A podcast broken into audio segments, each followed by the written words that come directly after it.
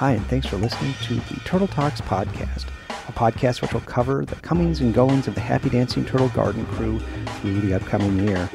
We'll cover topics ranging from planning your garden to putting your garden to bed.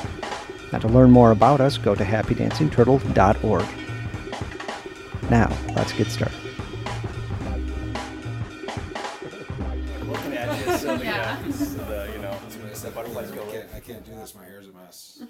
Right, yeah, people will judge that absolutely. Right. Yeah, you know, I didn't put any product in today, so uh, Any product, okay, Ju- Ju- Justin.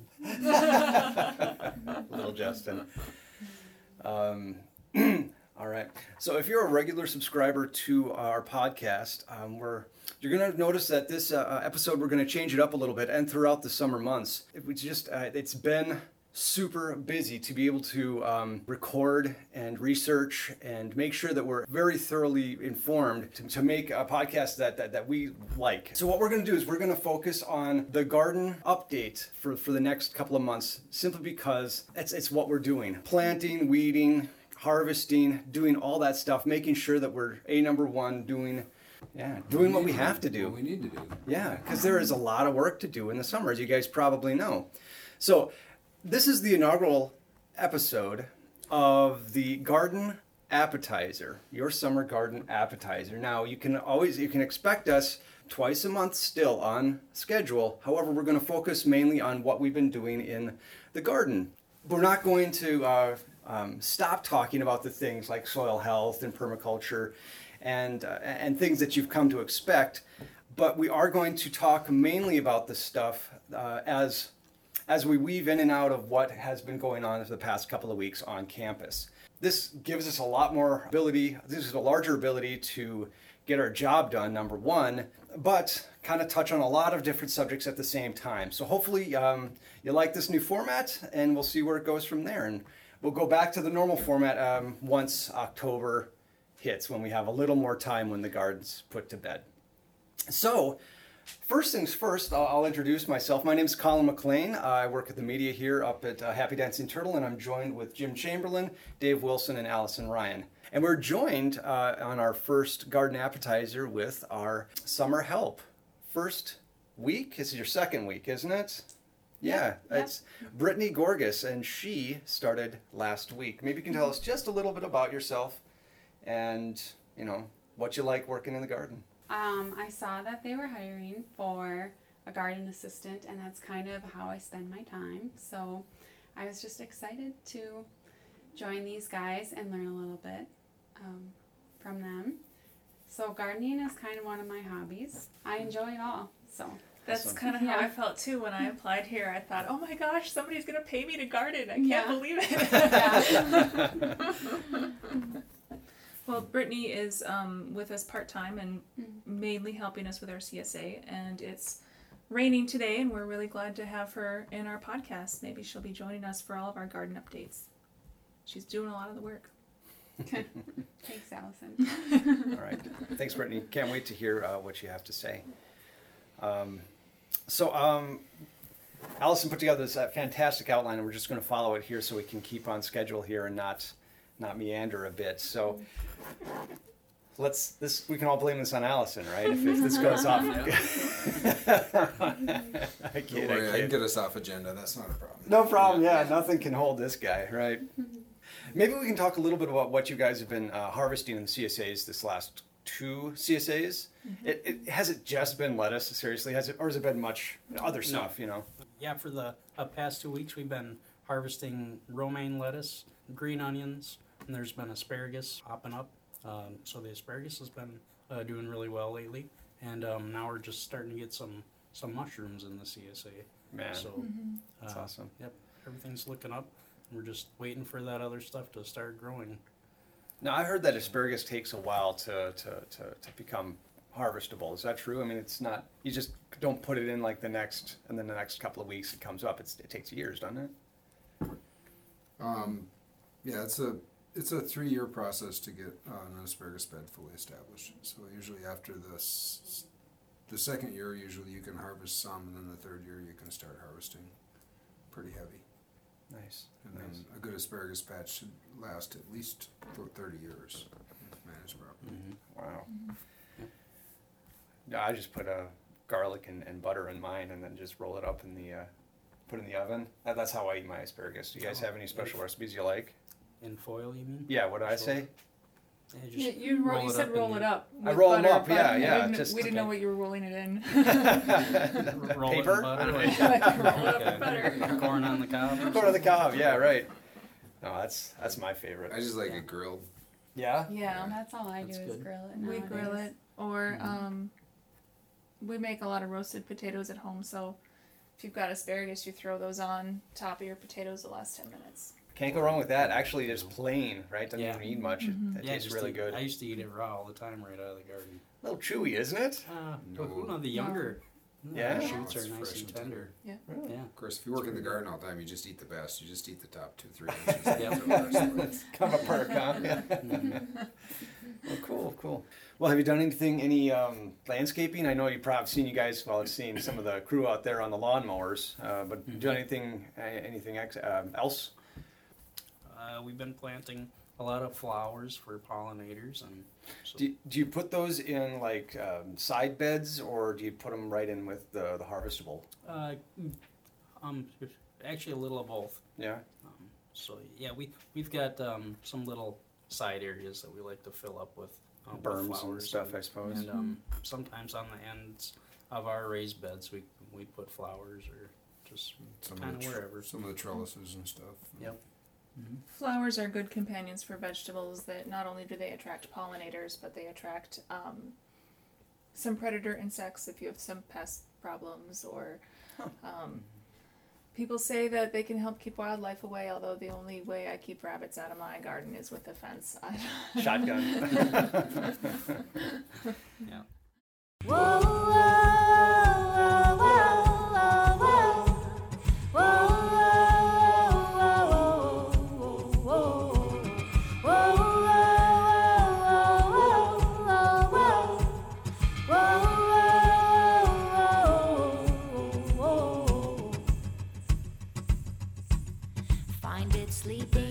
sleeping in its nest before it wakes up.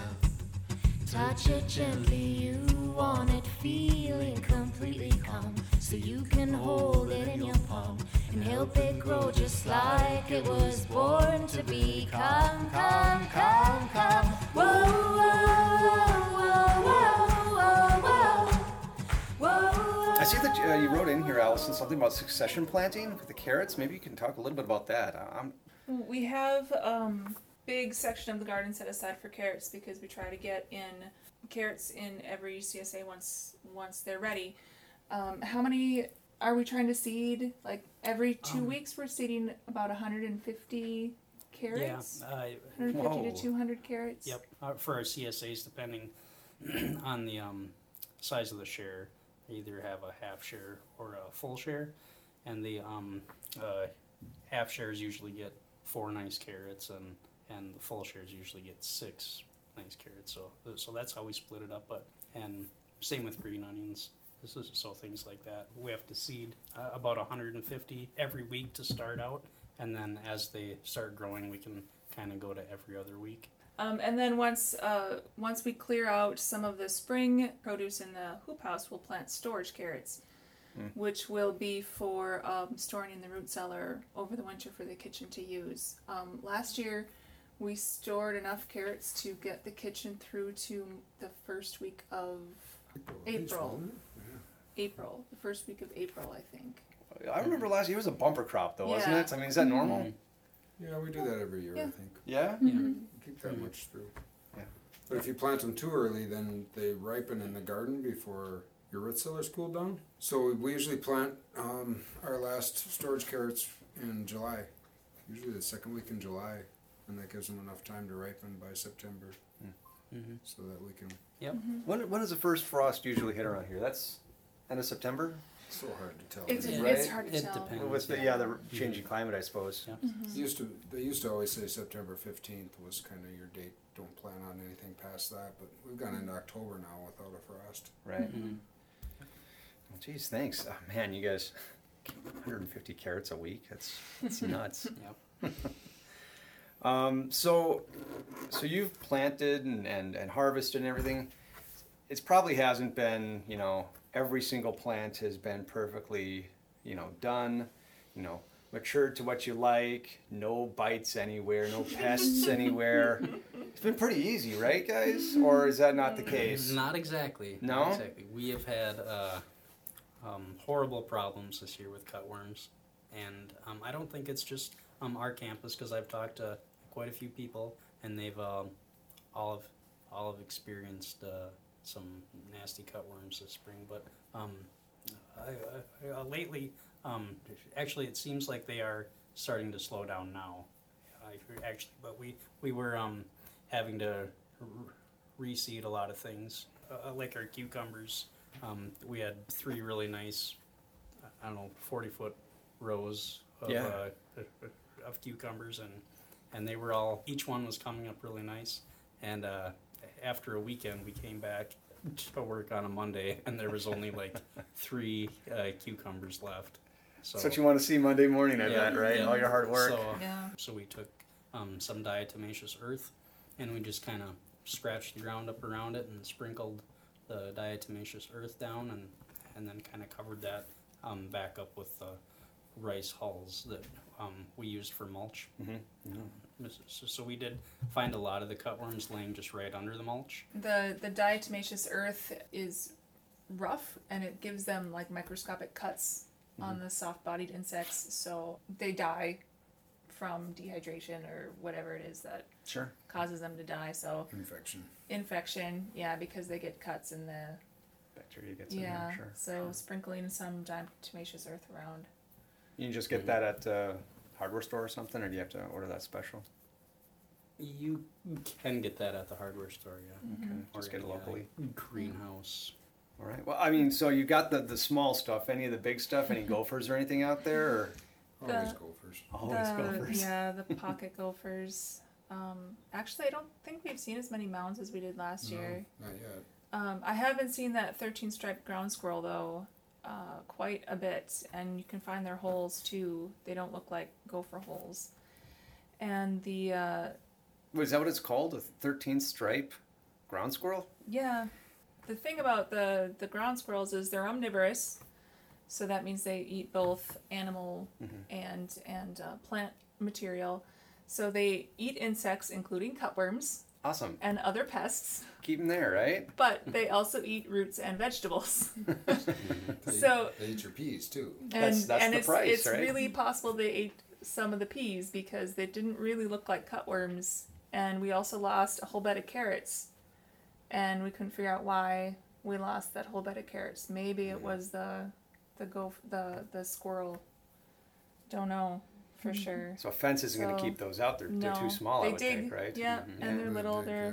they're They go underneath. Okay. they're kind of like a chipmunk That's so that's annoying. that's a tricky one but we don't we don't do anything really to deter those we trap the gophers but Pocket gophers. the pocket gophers Now, you said that the the the, the crew found uh, just kind of a pretty vicious looking predator out in the the, the, the, the, the garden. Was that last week or?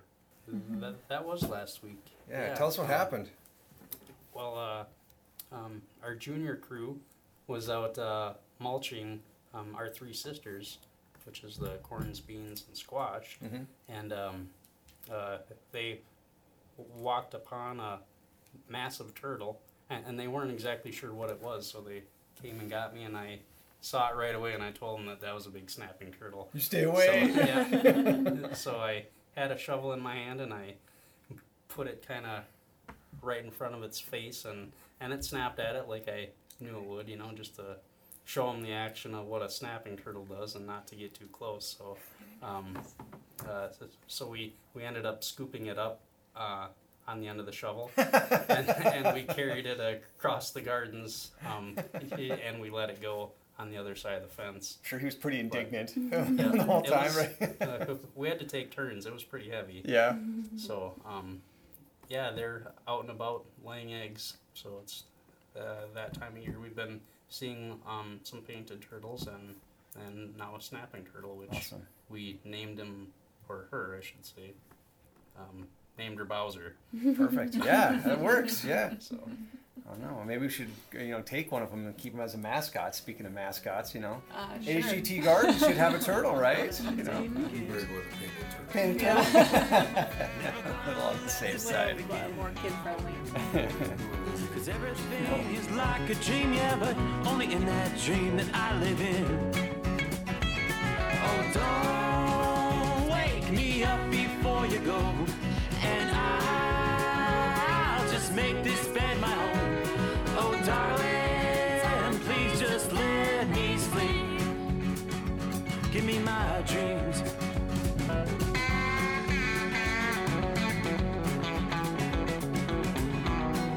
mean, you guys have been out in the garden a lot, but uh, is, is there? Uh, have you had any, um, any any tours or anything come by recently? That any anybody of note that you want to talk about? Um, last Friday we had Lois Braun with the um, University of Minnesota stop by to talk about hazelnuts. That was kind of fun. Um, she's been doing research over at the Central Lakes College campus in Staples for quite a few years now. They got some research trials on hazelnuts over there that have been ongoing for 20 years or more.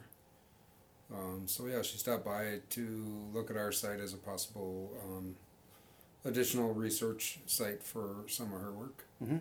Um, working on the hybrid hazelnut, the cross between the European fil- filbert and the, the American hazelnut, trying to increase the productivity of the American hazelnut and develop a marketable crop.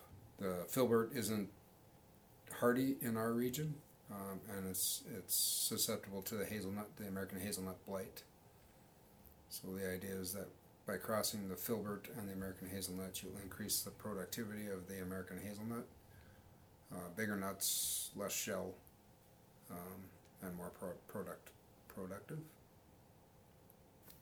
Now, Allison, I, I know you've been the spearheading this uh, survey project for a couple of weeks now, a little over, and you've been putting it together for more than that. But maybe you can tell the listeners a little bit about the Shady Chicken project and what you're looking for in terms of uh, answers. Sure. Uh, the Shady Chicken Project is an effort to bring chickens here on campus as part of our demonstration, our, as part of our demonstration farm. Um, the chickens evolved as forest creatures. So, to allow them to express their full chickenness, they want to be under tall perennial crops to provide them shade and shelter. They'll and then they forage under those crops for grasses or grains or and seeds and, and insects. Um, this is this concept is modeled after the Main Street project in Northfield. We went for a tour there last fall and um, are just really motivated and passionate about bringing chickens here in a sustainable way that could provide healthy food to the community and maybe a little bit of income for um, for the garden. The survey for the Shady Chicken Project, The what? Shady Chicken Project. Okay, thank you. I have to put on my best Minnesotan Shady. for my Shady Chicken Project. Betcha. So we have a survey. It's on our Facebook page. It is on our website, and I have um, been putting it out to different groups in the area through email and just community connections. We want to know what the community wants. Are we going to raise meat birds or egg layers? And how much can we sell our product for? And how much of our product are we going to be able to sell in this area? Um, if you are interested in sustainably grown economic and environmentally responsible chicken products, please take the Shady Chicken Survey. I'll put the uh, the the website uh, in the notes on the uh, on the podcast page, so you can just click right to it. The more answers we have, the better direction we know where to point this project. So, uh, all answers are appreciated. Thank you. And, Um, and the idea behind the Shady Chicken Project and, and the Main Street Project is is a chicken production. Uh, how do I say this? A chicken production method that that's sustainable both economically and ecologically, and scalable and replicable. So, if somebody wanted um, 100,000 chickens per year, you would just figure out how many modules of these chicken units you need, and, and you develop that, and, and you could provide uh, Burger King in the Midwest with all the chickens they need for their chicken nuggets or whatever. So And it'd be done the quote unquote right way. correct. Mm-hmm. Yeah, yeah. Yeah, Well, we put chickens in a barn for a reason because everything likes to eat them, including us. So it's it's a challenge how you get them back out and, and raise them the way they should be raised and evolved to to, to grow. So Happy chickens taste better, isn't that right? Mm-hmm. That's right. Mm-hmm. All right, so we're nearing the end of the podcast here. Um, but first, I want to talk, ask the, the garden crew to talk a little bit about what they have planned for the next couple of days and see what they're going to do to keep them busy. What are you guys doing? waiting for the rain to stop. no, this morning, um, one of the residents on, on campus here, um, Kyle, is a avid gardener. He's been doing a lot of work in the south end of the campus there and on some of the gardens down there and trying to grow food. And he was interested in compost tea, so he came down and, and um, we mixed up. I showed him how to mix up a simple batch of compost tea so that he could do that on his own. Um, Brittany sat on on that too, so. Was it interesting or what, did it smell bad? What'd you think?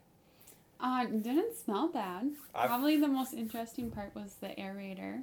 It's Mhm. bubbling away now, which was, yeah, it's exciting. Yeah, so we'll probably go out t- this afternoon, maybe yet, or tomorrow morning for sure, and, and spread the rest of the compost tea, or spread that compost tea on the garden.